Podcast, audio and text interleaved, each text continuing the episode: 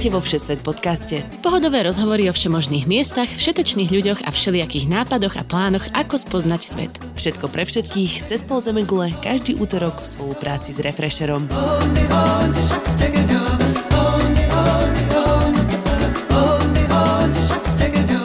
Ahojte poslucháči a všetci virtuálni cestovatelia.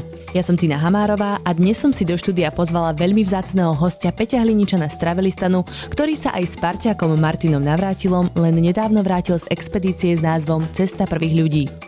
Spolu so šiestimi ďalšími polárnikmi plánovali prejsť z ruskej Čukotky cez zamrznuté more Beringovho prielivu až na americkú Aliašku. Cestou museli bojovať s niekoľkometrovými nalamanými kryhami, otvorenými riečiskami na nezamrznutom mori, zimou minus 40 stupňov či neustálou hrozbou, že ich môže kedykoľvek napadnúť ľadový medveď. Od vysnívaného konca ich napokon definitívne odrezalo zlé počasie, takže sa na opačnú stranu prielivu nedostali. Všetky zážitky, skúsenosti či príbehy ako psík Barsik plašil medveďov alebo ako museli pádlovať s lyžami cez otvorené more sú na nezaplatenie a presne o tých sa budem dnes s Peťom rozprávať.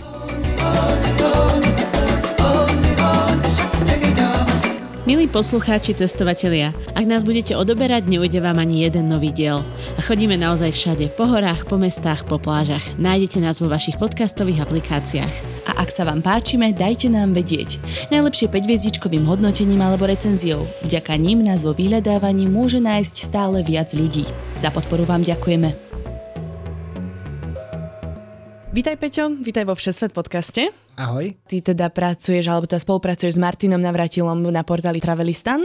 Uh, vy ste teraz obidvaja vlastne v takej špeciálnej situácii, ste sa vrátili z Ruska, ty si musel byť dva týždne doma v karanténe. Martin je uviaznutý v Kambodži na ostrove. Aký bol ten návrat domov z Ruska? Um, návrat bol zaujímavý, bolo to dosť hektické, lebo my sme zostali asi na dva týždne zaseknutí na konci sveta na Čukotke a tie správy, ktoré prichádzali na internete, sa každým dňom menili. Čiže my sme vôbec netušili, či sa nám z Ruska podarí odísť. Mm-hmm. A nakoniec sme sa dostali do Moskvy v hodine 12. Ja som odletel z Moskvy možno úplne posledným letom, ktorý letel do Prahy a Martin letel v zásade do Kambodže cez eh, Katar, kde musel zostať 24 hodín, čakal na prípoj a tam letel za svojou priateľkou. Uh-huh. Čiže je vlastne také zaujímavé pozorovať, že táto korona kríza, ktorá nás ovplyvňuje akože úplne všetkých, vlastne ovplyvnila aj vás na vašej expedícii svojím spôsobom tak ku koncu už vlastne. Áno, ovplyvnila, ovplyvnila aj záver a vlastne jej návrat domov, lebo sa nám zrušili plány, zrušili sa nám naše cestovateľské destinácie, ktoré sme mali naplánované. Dobre, tak poďme k tej expedícii, teda úplne na začiatok. Ako vlastne vznikla táto myšlienka vôbec ísť, prekráčať z Ruska do Ameriky po zamrznutom mori? No ako väčšina týchto bláznivých nápadov to vzniklo v Martinovej hlave, ktorý dva roky dozadu bol na Čukotke, kde bol so svojimi kamarátmi v zásade hľadať kmene Čukčov, domáce obyvateľstvo, uh-huh. eskimákov, ktorí tam žijú a pasú tie obrovské stáda sobou. No a keď tam boli, tak jedného večera, že vraj pozerali na more a zamrznuté aj jeho sprievodca mu hovorí, že tam v pozadí je Aliaška. A Martin sa spýtal, prečo nie je možné na Aliašku prejsť. A on hovorí, že to sa nedá. A on, že naozaj sa to nedá? On vraví, nie, určite nie. A asi o dva mesiace sa Martinovi ozval, že to skúšal cez ministerstva vybavovať a že vraj sa dá, že by to mm-hmm. bolo možné vybaviť povolenia a prejsť. Tým pádom sme sa toho chytili a v zásade tak vznikla tá expedícia Cesta prvých ľudí, Cesta prvých ľudí je to z toho dôvodu, že tade prešli asi 10, možno 12 tisíc rokov dozadu prvé kmene, ktoré opustili v zásade Áziu a cez zamrznuté more prešli do Ameriky a tak osídlili ten kontinent. Ale vy ste neboli úplne prví výskumníci, ktorí by prechádzali vlastne cez túto oblasť, že tam boli už nejaké aspoň minimálne poznatky možno? No samozrejme, dokonca aj prechod cez Beringovú úžinu má aj slovenskú stopu. Uh-huh. Kedy si sa o, to, o prechod dvakrát snažil najslávnejší a najznámejší slovenský polárnik Peter Valušiak, ktorý ale tiež neprešiel rovnako ako my, lebo nemal dobré podmienky. Čiže čo ste ako keby zo začiatku potrebovali na to, aby ste tam dostali? Je to jedna z najstráženejších, ak nie najstráženejšia hranica pomaly na svete, ktorá je takmer nemožno ju naozaj prejsť. Potrebujete, predpokladám, povolenia z jednej aj z druhej strany. Tak že koľko trval takýto celý proces? Ten proces vybavovania povolení trval viac ako pol roka. Dokonca samotný vicepremiér Ruskej federácie musel podpísať tie naše povolenia, aby sme mali možnosť sa tam vôbec dostať, lebo cestovanie na Čukotke je celkovo obmedzené. A to nie len keď sa chystáte do tých pohraničných oblastí. Celkovo mm-hmm. na Čukotku musíte mať špeciálne povolenie, ktoré vám vybaví miestna turistická agentúra, ale keď chcete ísť do tých citlivých oblastí, ktoré sa nachádzajú naozaj v tej pohraničnej oblasti, tak potrebujete špeciálne povolenia, ktoré vybavili naši ruskí partnery, s ktorými dlhodobo spolupracujú spolupracujeme. Aj na ceste tam sa k nám pripojili dva trekoly, to sú také obrovské snežné vozidla na gigantických kolesách, kde s nami išli dve vozidla colníkov, ktorí strážili to, aby sme sa niekam nevyhli z trasy, ale došli presne do tej dediny, kde sme mali začínať. Uh-huh. A potom dokonca aj v deň nášho odchodu nás sledovali tri vozidlá, ktoré boli rozostávané na kopcoch a bolo vidieť, že vedľa nich stoja chlapí s ďalekohľadmi, ktorí nás sledovali, že či ideme tým smerom, ktorým sme naozaj povedali. Čiže... A bolo tam akože možnosť ísť niekam inám? Paradoxne na tom je, že nebola. Ono je to všetko mrazivá, ľadová divočina, zasnežená snehom, kde neexistujú cesty. A napríklad z toho najbližšieho mestečka Enurmina nevedú žiadne cesty. Tam človek mm-hmm. potrebuje špeciálne polárne vozidlo alebo snežný skúter, aby sa dostal hoci kam inám. Napríklad hlavné mesto Čukotky Anadír je odtiaľ vzdialené niečo cez 500 kilometrov zamrznutou tundrou, kde nie sú cesty. To ste absolvovali tými obrovskými autami, že? Týchto Áno. 500 kilometrov. Koľko to trvalo? To bolo myslím, že, že niekoľko dní, nie? Áno, bolo to skoro 4 dní uh, špeciálnymi vozidlami, ktoré sa nazývajú Trekol a Burlak a sú to ruské vozidlá, ktoré sú vyslovene postavené do týchto podmienok a človek ide naozaj pomaly, aj keď zvládajú ten terén, ale tá priemerná rýchlosť sa pohybuje niekde medzi 20 až 40 km za hodinu mm-hmm. a sú nesmierne nepohodlné. Tam vnútri všetko je v zásade železné, nič nie je polstrované a to auto sa strašne natriasa a omláti vás celé celého tú konštrukciu. Čiže každá zastávka je vykúpením. No, ja viem si predstaviť, akože iba tak pre nejakú predstavu našich poslucháčov vyzerá to ako také mesačné vozidlo, má to obrovské kolesa, taký fakt tank alebo no, niečo no tie, tie kolesa boli takmer rovnako vysoké ako ja, museli mať niečo 1,60 m na výšku. Uh-huh. Je to špeciálne vozidlo, ktoré v zásade prejde absolútne všetko. Uh-huh. Povedz mi viacej o tej dedinke, do ktorej ste prišli, ktorá vlastne bola vašou východziou pozíciou na celú expedíciu. Tam ste potom strávili neskôr viacej času, ale akí ľudia tam žijú? Povedal by som, že tam žijú dva typy ľudí. Sú, ta, sú to kvázi pristahovalci Rusi, ktorí prišli do týchto oblastí z toho dôvodu, že ich, aspoň ako nám rozprávali, častokrát ich nebavil taký ten, povedal by som, život v civilizácii. Skôr skôr chceli byť v spojení s prírodou, chceli uh-huh. byť mhm. na čerstvom vzduchu, chceli byť proste niekde, kde si oddychnú od toho stresu. Into the wild. Presne hej. tak. Od, oddychnú si od veľkomiest ruských, ktoré sú častokrát znečistené a je tam veľký chaos a ruch a podobne. A potom je tam domáce obyvateľstvo Čukčovia, čo sú eskimáci, v mhm. zásade uh-huh. len ruskí eskimáci, ktorí sa tu narodili, prežili celý život a to je takéto originál azijské obyvateľstvo, ktoré tam žije desiatky tisíc rokov na týchto miestach a sú na tú zimu absolútne zvyknutí. Oni sa väčšinou živia lovom zvery a chovom sobov, alebo teda veľkých stát zvierat. Oni dokonca Čukčovia sú jediní, ktorí môžu loviť napríklad aj polárneho medveďa. Aha. A tí majú výnimku zo zákona, samozrejme lovia, lovia nejaké líšky, lovia hlavne morské zvieratá, tulenie alebo mrože a podobne, Aha. a veleryby, ale veleryby dokážu loviť len tí najskúsenejší a na to majú tiež výnimku. Ale to, to už sa považuje, že to je vynikajúci lovec, ktorý dokáže uloviť velerybu, lebo to je veľmi náročné. Ale tak to asi nerobia v zime, keď je to všetko okolo zamrznuté predpokladám. Nie, nie, nie. Na zimu oni musia byť zásobení, lebo častokrát mm. oni žijú na absolútnych samotách. My sme napríklad stretli jednu čukčovskú rodinku, ktorá bola vzdialená možno 100 km každým smerom od všetkého a celé leto sa pripravujú, lovia, robia si zásoby, mm-hmm. aby tú zimu tých niekoľko mesiacov prešli v prí, prežili v prípade zlého počasia. To bola taká tá malá Erika, že? Presne tak. E, také dievčatko, Áno. celé zabambušené v obrovských kožušinách. Ako vlastne sa dostanú medzi tou dedinou a svojou sadlosťou? Majú nejaké snežné skutre alebo vyslovene na záprahoch, alebo ako sa tam prepravujú? Oboje záleží na, na bohatstve danej rodiny, ale mávajú väčšinou aj snežné skútre.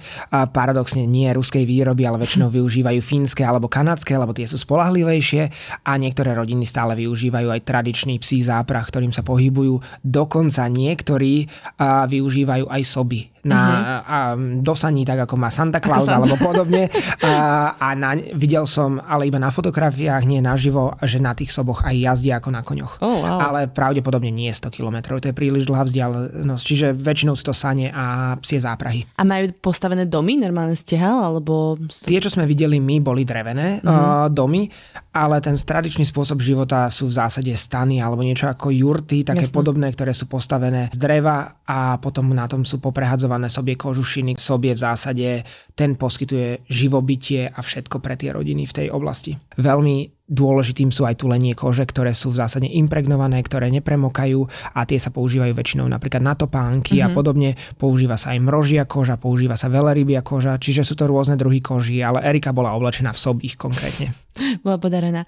Dokázali ste sa s nimi dorozumieť, že hovorili po rusky napríklad? No samozrejme, všetci hovoria po rusky, okrem tých menších detí. Erika ešte nehovorila po rusky, lebo samozrejme s ňou hovoria ich uh, lokálnym jazykom, mm-hmm. nejakou čukočtinou alebo niečím podobným, nejakým eskimáckým jazykom, ktorému nerozumiem, ale po rusky sa s nimi dalo vždy dohovoriť. Na čo sa to podobá? Čukočina, ja som asi v živote nič uh, také nepočula. Či to je proste podobné ruštine, alebo to je úplne na kilometr nie, vzdialené? Je, je, to, je to na kilometr vzdialené. Ja tiež uh, nerozumiem z čukočtiny nič a ani ne, nepovažujem sa za experta, ale je to, je to odlišné od ruštiny. Ner, oni domáci nerozumejú nič. Jasné. Dobre, čiže vyštartovali ste z dedinky Enormino, odtiaľ ste už išli peši, alebo ešte si sa viezli na ako keby okraj mora? Nie, priamo odtiaľ sme išli peši. Myslím si, že to je druhé najvýchodnejšie obydlie celého azijského kontinentu uh-huh. a, a odtiaľ sme vycha- a vyrážali. My sme nešli tou najrýchlejšou alebo najpriamejšou trasou, ktorá má približne iba 90 km, ale išli sme trasou, ktorá má niečo cez 250 km kvôli tomu, že tam je zúžený ako keby ten kanál alebo ten prieliv a tým pádom tie prúdy sú tam podstatne silnejšie a ten pohyb v kríh je rýchlejší. Čiže my, nám by sa mohlo stať, že by sme v noci zaspali, ráno sa zobudíme o 10 km in inde uh, smerom späť. Čiže my sa potrebovali ísť tak, aby nás potom prúdy ťahali smerom na Aliašku a nie smerom k Rusku a smerom na juhovýchod. Uh-huh. No ale vyrážali sme priamo z dediny, už so saňami, tam sme sa zapli, tam sme si vyzdvihli svojho pomocníka psa Barsika, ktorý šiel s nami a dedina bola naozaj možno 300 metrov od mora, čiže ona v zásade bola takmer na pláži. Na pobreží, čiže v lete predpokladám, že tam je ano. normálne pláž, more, hej. Je pláž, ale bohužiaľ tým, že uh, toto obyvateľstvo nie je nejako ekologicky veľmi zamerané uh-huh. alebo nemyslí na tieto, tieto veci, t- tie pláže sú veľmi špinavé. Neskutočné množstvo bordelu a odpadkov lemuje tieto pláže, čo je naozaj desivé, lebo ste na konci sveta nikde nič a potom prídete k obydliam a vidíte kilometre odpadu, staré práčky, kanistre na benzín a všetko, čo nepotrebuje, je vyhodené na pláži v Primori. A odvážať odtiaľ odpad by sa muselo buď lietadlom alebo vrtulníkom, uh-huh. čo je neskutočne finančne náročné, čiže sa to tam necháva. Uh-huh. Jasno. Čo ste mali všetko naložené v tých sánkach? Teda viem, že vážili, myslím, že každá 80 kg a každý si musel ťahať vlastné sánky, že? Presne tak.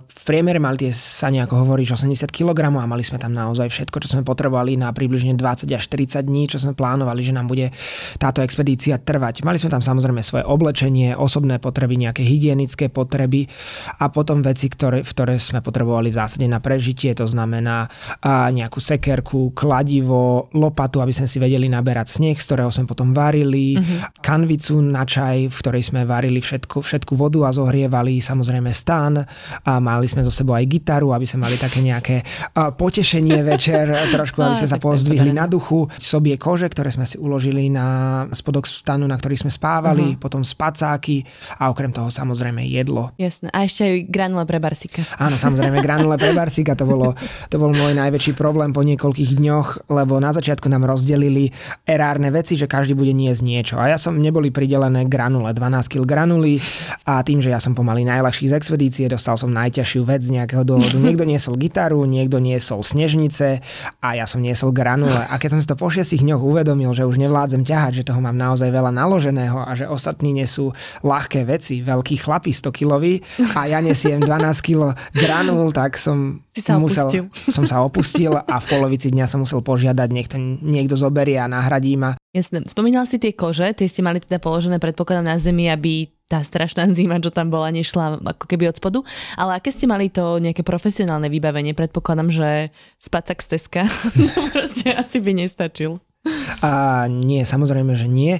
On to bolo tak, že mali sme také relatívne hrubé, možno 4 cm poliuretánové podložky a na tie sme dávali tie kože, uh-huh. lebo tak sa to ešte lepšie odizoluje. V noci bývalo kľudne okolo minus 40, čiže tá zima hlavne zo spodu je obrovská. Pokiaľ ide variť v štane, tak je relatívne príjemne, dá sa sedieť kľudne aj v mikine, ale ako náhle ho vypnete, tie teploty klesajú veľmi nízko pod bod mrazu. Aha. Takže potrebovali sme špeciálne spacáky, ktoré boli šité do minus 70 stupňov. Bolo to naozaj obrovské, ten spacák musel mať 6-7 kg, naozaj ťažký, obrovský spasák.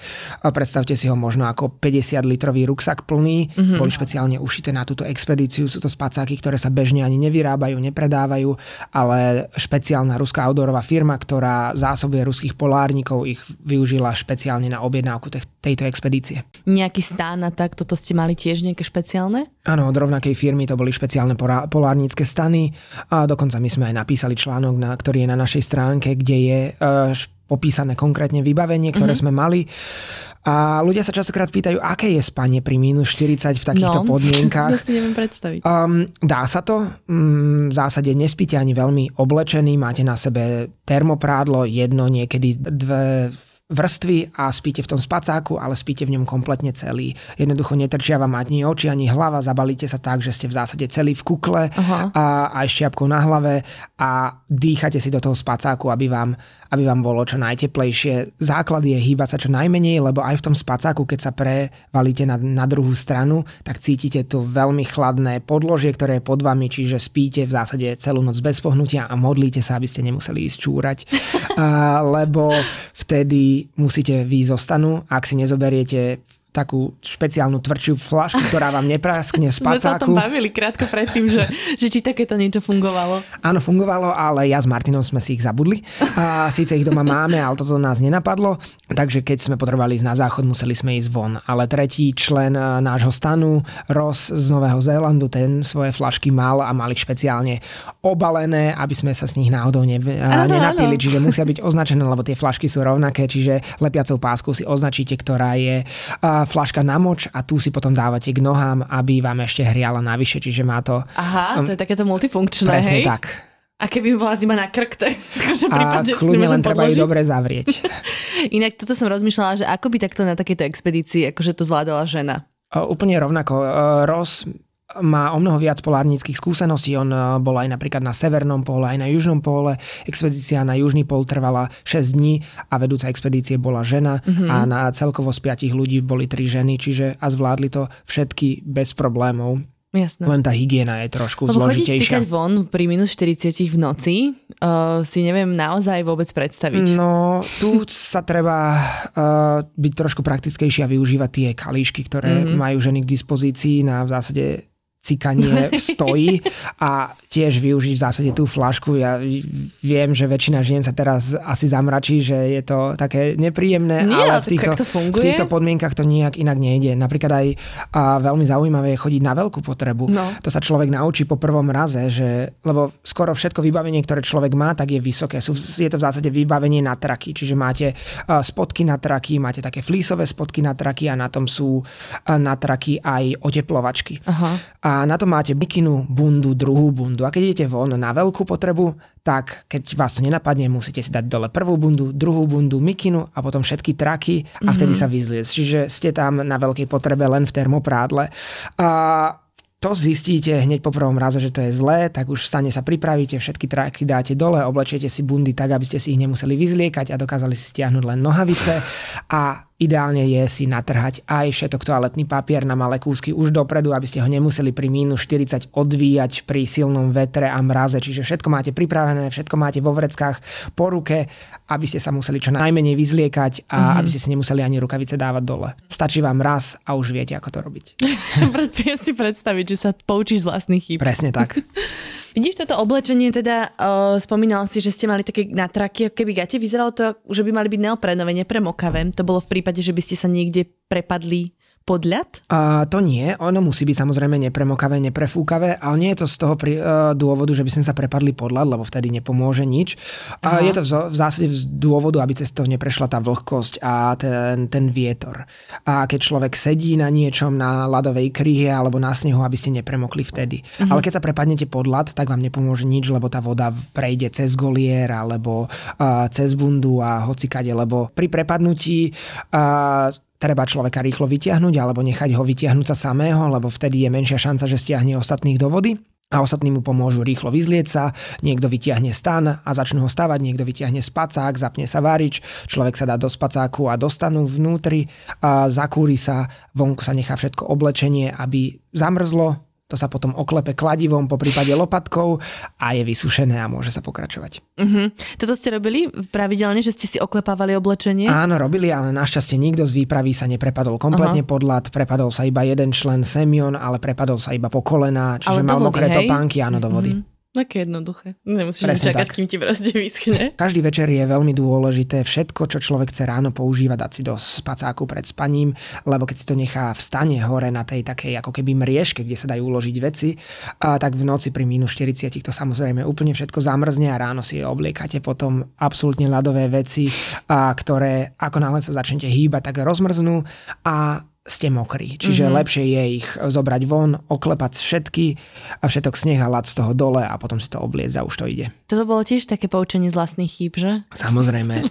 to si tiež my, sme, my sme nikdy netvrdili, že sme polárnici a bola to v zásade prvá väčšia takáto polárnická skúsenosť pre nás a mnoho vecí, aj napriek tomu, že sme mali rady od či už Peťa Valušiaka alebo iných ľudí, ktorí majú skúsenosti s takýmito regiónmi, tak veľa vecí sme sa museli naučiť na vlastných chybách a na vlastnej koži.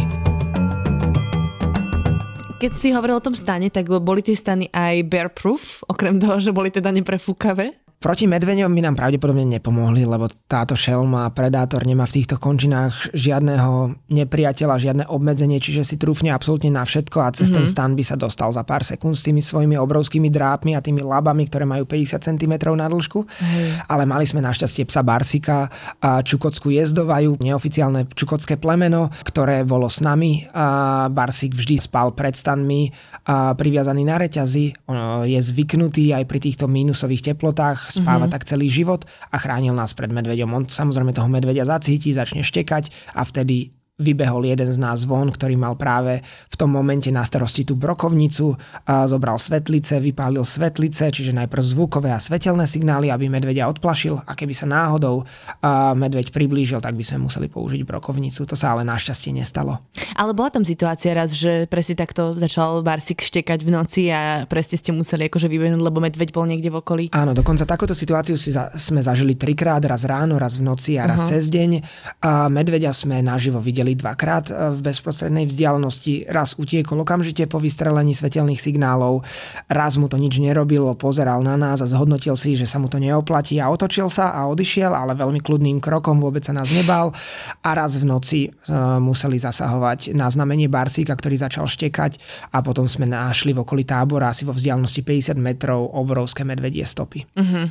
Ja som to videla, to bolo vyslovene, že dvakrát tvoja dlaň na tých Áno, fotkách. Že možno fakt, aj väčšia, naozaj že gigantické. Fakt to bolo obrovské obrovské. Možno od dňa číslo 5 sme v zásade medvedie stopy stretávali sústavne každý jeden deň a pravdepodobne on, okolo nás chodili dve rôzne skupiny. Jeden obrovský samec e, samotár a potom matka s mláďaťom, lebo to bolo vidieť, tie stopy boli menšie a tie chodili stále spolu a potom samotár občas vyzerá, že ich prenasledoval, lebo tie stopy sa na niektorých miestach krížili. Mm-hmm. Ale paradoxné je, že si vyberali presne tie isté trasy, ktorými sme išli my. Čiže nevieme, či išli pred nami, a, alebo to bola náhoda, ale stretávali sme sa pravidelne. Vyslovene ste ho videli pred sebou niekde? Videli hej? sme ho na asi možno v nejaký šiestý deň nášho pochodu. Bol na takom ľadovom návrši, stál a my sme si stále mysleli, že keď uvidíme medvedia naživo, že to bude strašne ťažké rozlíšiť v tej belobe, mm-hmm. ale bolo to neskutočne jednoduché. Martin zakričal, že medveď a v tom momente som ho videl. Um, Viktor vyťahol, náš vedúci expedície, vyťahol svetlice, vypálil ich a medveď sa v tom momente rozutekal a utiekol. Potom mm-hmm. ešte mhm. raz prišiel väčší medveď k táboru, asi na 300 metrov, vtedy ho Barsik zacítil, upozornil nás a my sme v zásade vystrelili svetlice, vtedy sa nezlakol a asi po dvoch minútach sa rozhodol teda, že odíde, že, ho, že mu to nestojí za to. Bože, ale musel to byť také, že teraz ste sa pozerali, kto z koho. Je to tak nejako, podľa všetkého, čo sme čítali, tak medvede stopujú oni neútočia hneď. Nie Aha. je to taký predátor, ktorý by, ktorý by bol impulzívny. On si, to, on si to rozmyslí. On vás bude možno aj niekoľko dní nasledovať Aha. a zhodnotí si situáciu, či má na to, aby ma, vás mohol napadnúť a teda vyhrať. Bolo to najväčšie nebezpečenstvo, ktoré vám hrozilo na tejto expedícii? Určite z toho, z tohto pohľadu áno, lebo proti medveďovi sa veľmi ťažko bráni. Keby naozaj napadol, bol by to obrovský chaos. Uh-huh a potom samozrejme nebezpečenstvo je aj prepadnutie sa pod ľad, po prípade nejaké pod, podchladenie a búrka, ktorá v zásade našu expedíciu aj ukončila, lebo zostať uprostred mora na plávajúcej ľadovej kryhy počas uragánu, ktorý dosahuje 150 až 200 kilometrov, mm. to mhm. už človek nedokáže ustať to, to aj dospelého človeka, 80-kilového, 100-kilového chlapa zoberie a začne ho to odnášať, po prípade gúľať po zemi, že ten vietor bol neskutočne silný, ktorý by rozlámal tie ľadové kryhy a je dosť možné, že by sme všetci naraz skončili v oceáne a to je v týchto podmienkach bez pomoci záchrany istá smrť. Jasno. No, však dostaneme sa k tomu teda, že prečo ste to museli prerušiť. Ešte by ma zaujímalo, koľko vás vôbec bolo v expedícii a ako ste si ako keby delili tie úlohy? Na začiatku nás bolo 8, boli sme traja Slováci, štyria Rusi, z toho dvaja v zásade inštruktori alebo vedúci expedície uh-huh. a jeden Novozélandian. Po ukončení expedície sme zostali šiesti. Ako sa kon dostal ten Novozélandian? To ma len tak a, ten, bol, ten bol s vedúcim výpravy Viktorom Simonovom, ktorý je ináč hrdina športu Ruska a ja. veľmi skúsený ruský polárnik, ktorý bol 18 krát na Severnom póle. Uh-huh. Na Severnom póle. Spolu boli na expedícii a potom na jeho odporúčanie išiel Rozaj na Južný pól. Uh-huh.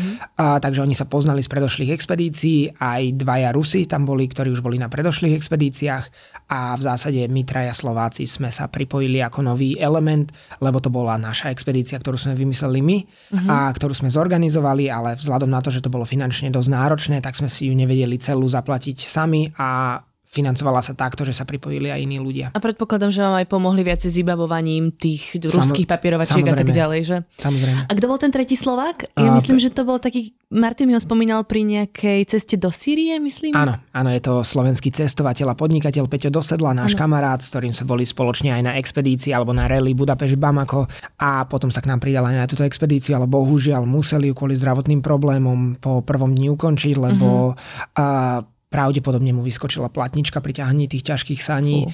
a začínal mať obrovské bolesti a tým pádom ten terén bol veľmi, veľmi zradný pre ňoho a mohol, mohlo by sa to skončiť o mnoho horšie, čiže zvážili sme spoločne situáciu a on sa rozhodol, že radšej pre dobro skupiny to ukončí ešte kým sa dá a môže sa vrátiť po svojich, ako by sme potom museli ho nejako zachraňovať. Mhm.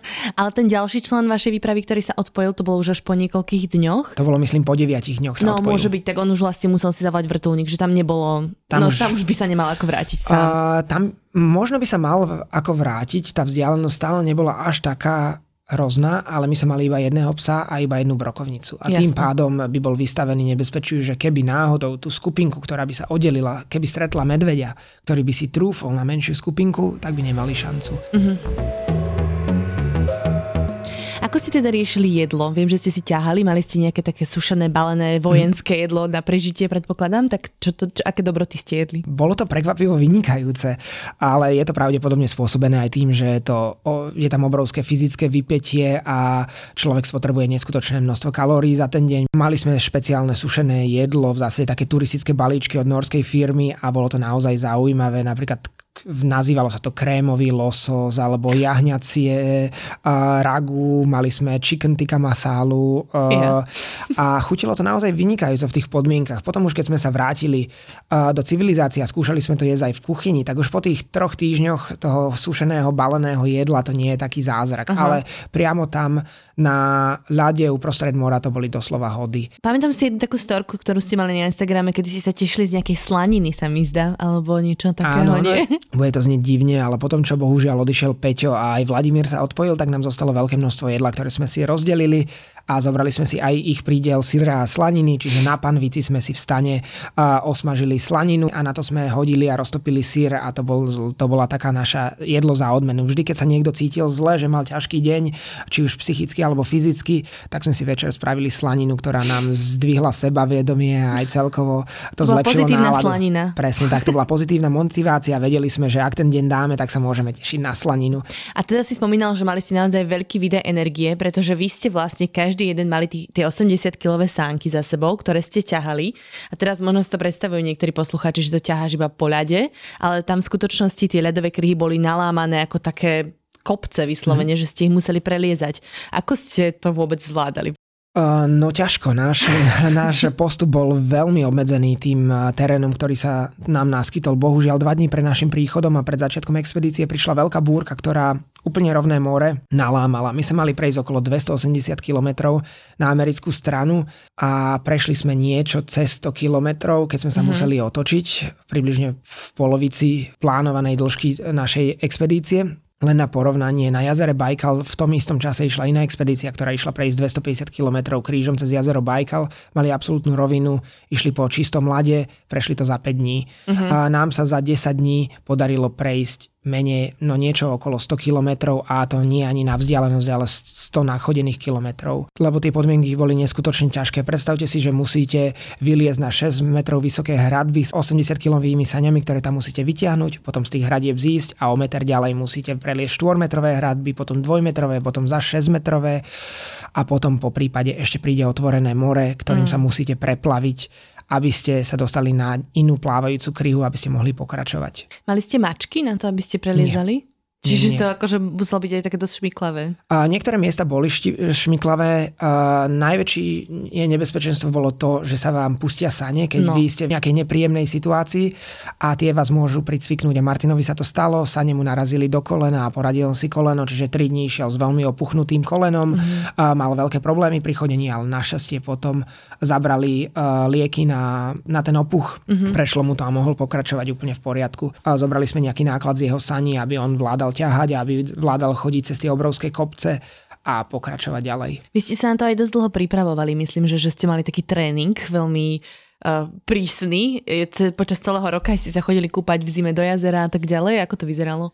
No na takúto expedíciu úprimne neviem si predstaviť, že by sme tam išli bez nejakého tréningu. Ja si myslím, že ani jeden z nás by to nezvládol. Bolo to fyzicky určite to najnáročnejšie, čo sme spravili a my sme v zásade 10 mesiacov pod drobnohľadom našich trénerov z Effect Fit trénovali 4 krát do týždňa častokrát. Vo fitku ťahali sme sane, tlačili sme sane, budovali sme stred tela, uh-huh. plus snažili sme sa dvakrát týždenne chodiť v Bratislave na Štrkovec do ľadovej vody, kde sme sa len postavili na niekoľko minút a v zásade zvykali si na ten chlad, aby sme boli pripravení na to, že keď sa prepadneme, že ako telo reaguje v tej studenej vode. Mm-hmm. Ono je to strašne zaujímavé, tí, čo sa chodia otužovať, to poznajú, že po pár minútach mozog vám prestane pracovať. Stačia vám úplne jednoduché príklady, ktoré máte riešiť matematické a vy ste ako spomalení, nedokážete, nedokážete už počítať veľmi jednoduché príklady, lebo jednoducho krv sa stiahuje z tela do tých najdôležitejších orgánov, aby ste dokázali fungovať uh-huh. a vy výjdete a tými zmrznutými prstami sa nedokážete si zaviazať šnúrky a podobne. Uh-huh. Čiže takto sme trénovali, aby sme boli pripravení na tú alternatívu, keby sa to náhodou stalo. No a síce si hovoril, že ste sa neprepadli, ale dostali ste sa do situácie, kedy ste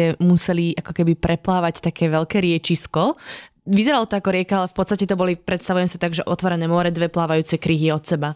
No a teraz tam bolo zaujímavé, že ono to vyzeralo na hneď ráno na tých videách ako keby veľmi blízko na dielku. Čiže práva, preplávala prvá loďka, čo boli vlastne sane a potom sa to zväčšovalo. A ty si ostal úplne posledný na tom jednom brehu. Tak aký to bol pocit?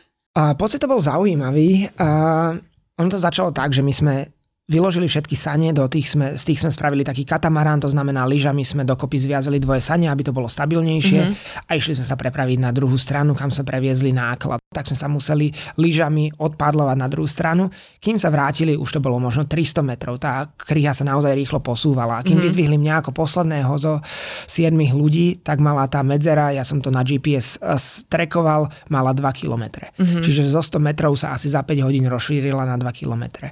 No a kým sa po mňa vrátili, trvalo to niečo cez 3 hodiny a ja už som ich na tie 2 km ani nevidel, takže som nedúfal, že sa po mňa vrátia a zostal som tam iba s Barsíkom, s obsom, a sám na ľadovej kryhe, a bez zbrane, bez variča. Nemal si ani zbraň? Mal som iba tie svetlice. Aha. Bol to zaujímavý pocit, každý sa ma pýta, že či som sa bál, ale paradoxne strach som v hlave nemal vôbec, skôr takéto úplne triezve uvedomenie, že čo musím začať robiť, aby som prežil prejsť všetko vybavenie, ktoré tam je, zobrať všetky potrebné veci, či už by to bol nožík, či by to bola, našiel som na flašu vodku, ktorú som si pripravil, samozrejme, niečo, samozrejme spacák, a pripravil som si jedlo, ktoré som si bral so sebou, vyhádzal som všetko sušené jedlo, ktoré treba uvariť a bral som si ex, náhradné oblečenie na to, keby som náhodou musel bivakovať niekde cestou do dediny. V tom momente sa boli asi vzdialení možno 15 kilometrov od tej dediny, odkiaľ sme vychádzali, lebo natrafili sme na obrovskú trhlinu v lade, ktorá mala na dĺžku 30 km, čiže my sa im museli obchádzať. Uh-huh. Čiže my sme sa zás vrátili do relatívne bezprostrednej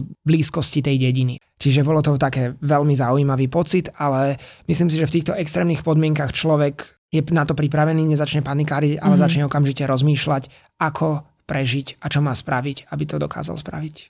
To obdivujem, ja by som akože určite sa na chvíľku opustila, ale viem si predstaviť, že jasne si v takej situácii musíš to nejako vyriešiť. A dostaňme sa teraz už len k tomu vlastne, prečo tá expedícia nakoniec sa otočila a prečo ste ju nedokončili. Už si spomenul, že teda zhoršilo sa počasie, ale ako to vyzeralo?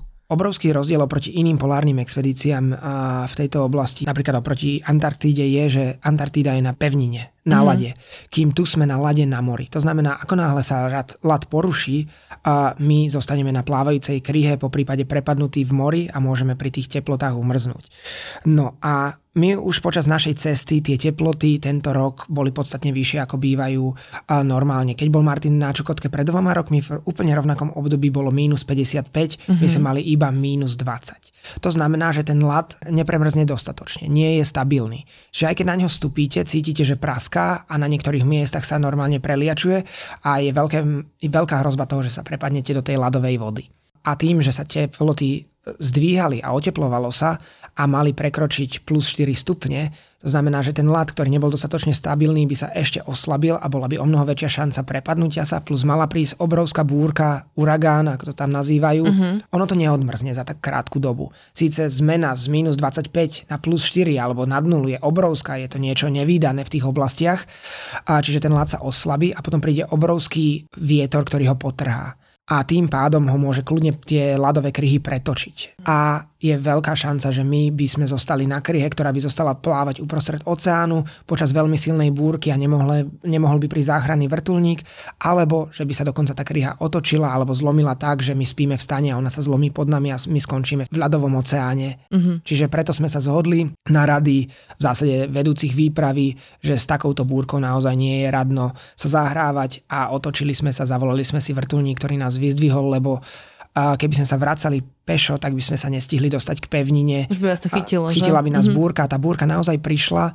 Ja som počas nej bol aj na ulici a bola tak silná a tak, tak dravá, že normálne brala ľudí na ulici a gúlali sa po, po ceste. Nebola by to sranda. A tr- tá búrka trvala v plnej sile skoro 2,5 dňa a potom v takej slabšej sile to bolo celkovo možno 4 dní. Čiže my by sme možno boli 4 dní uväznení niekde na plávajúcej kryhe uprostred oceánu bez možnosti pomoci. Uh-huh.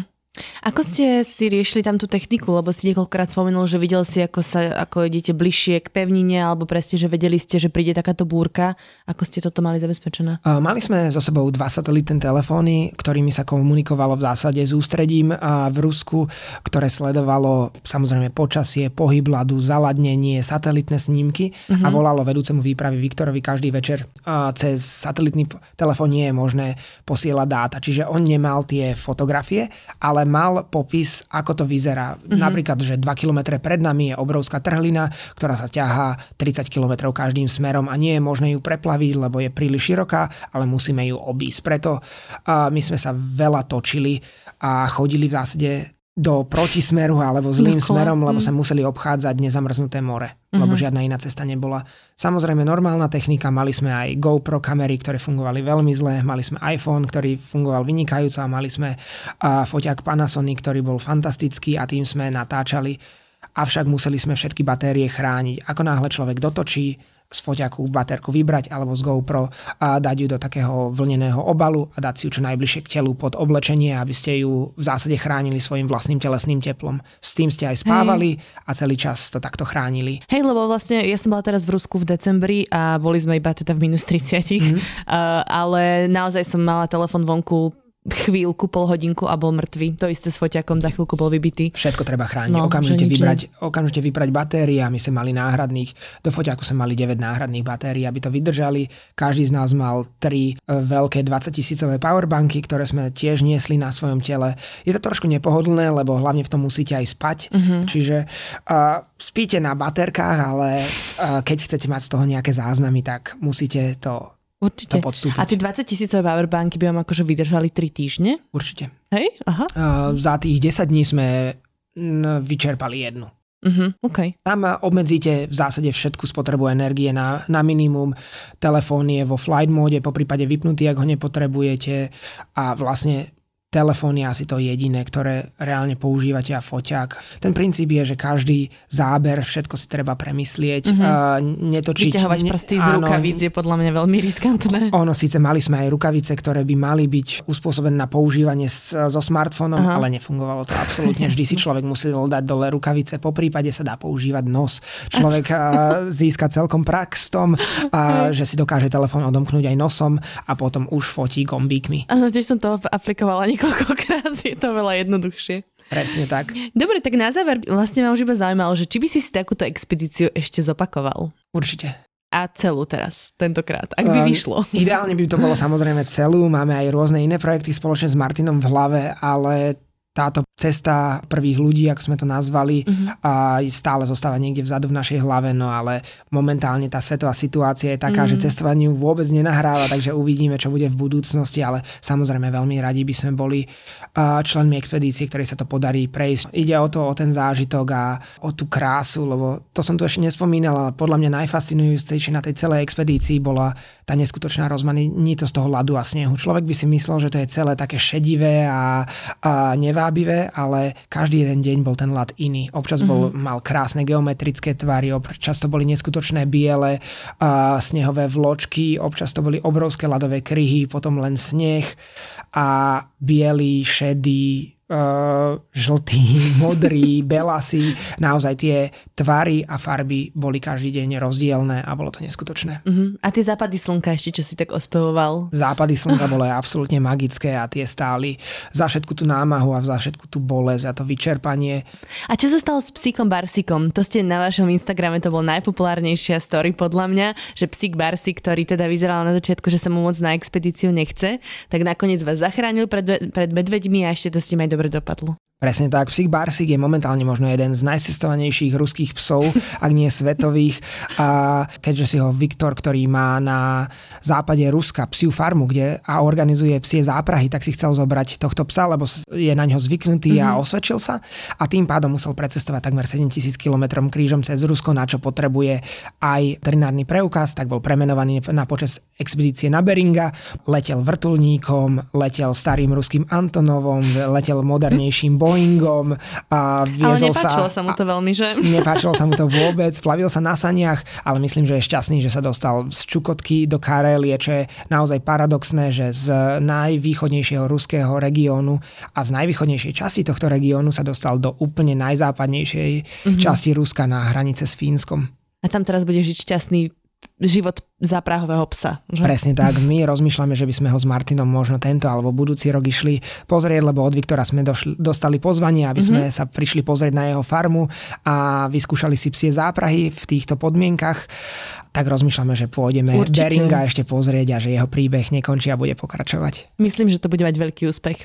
Kde sa môžu dozvedieť naši posluchači viacej vlastne o celej tejto vašej expedícii? Táto expedícia samozrejme na www.travelistan.sk, po prípade na našom Instagrame a taktiež chystáme vydať knihu uh-huh. o mhm prechode Beringovým prielivom, ktorý sa nám síce nezdaril, ale nájdu tam aj príbeh Barsika, a čiže myslíme si, že to bude zaujímavé čítanie. Podarilo sa nám vyzbierať dostatok peňazí na to, aby sme mohli vydať túto knihu, Super. takže poslucháči sa môžu tešiť, že budú si môcť tieto príbehy aj prečítať. Hej, akože my sme tu podľa mňa načrtli, ja mám ešte 1200 ďalších otázok, ale podľa mňa, že už mám nehumánne veľa nahraté, že?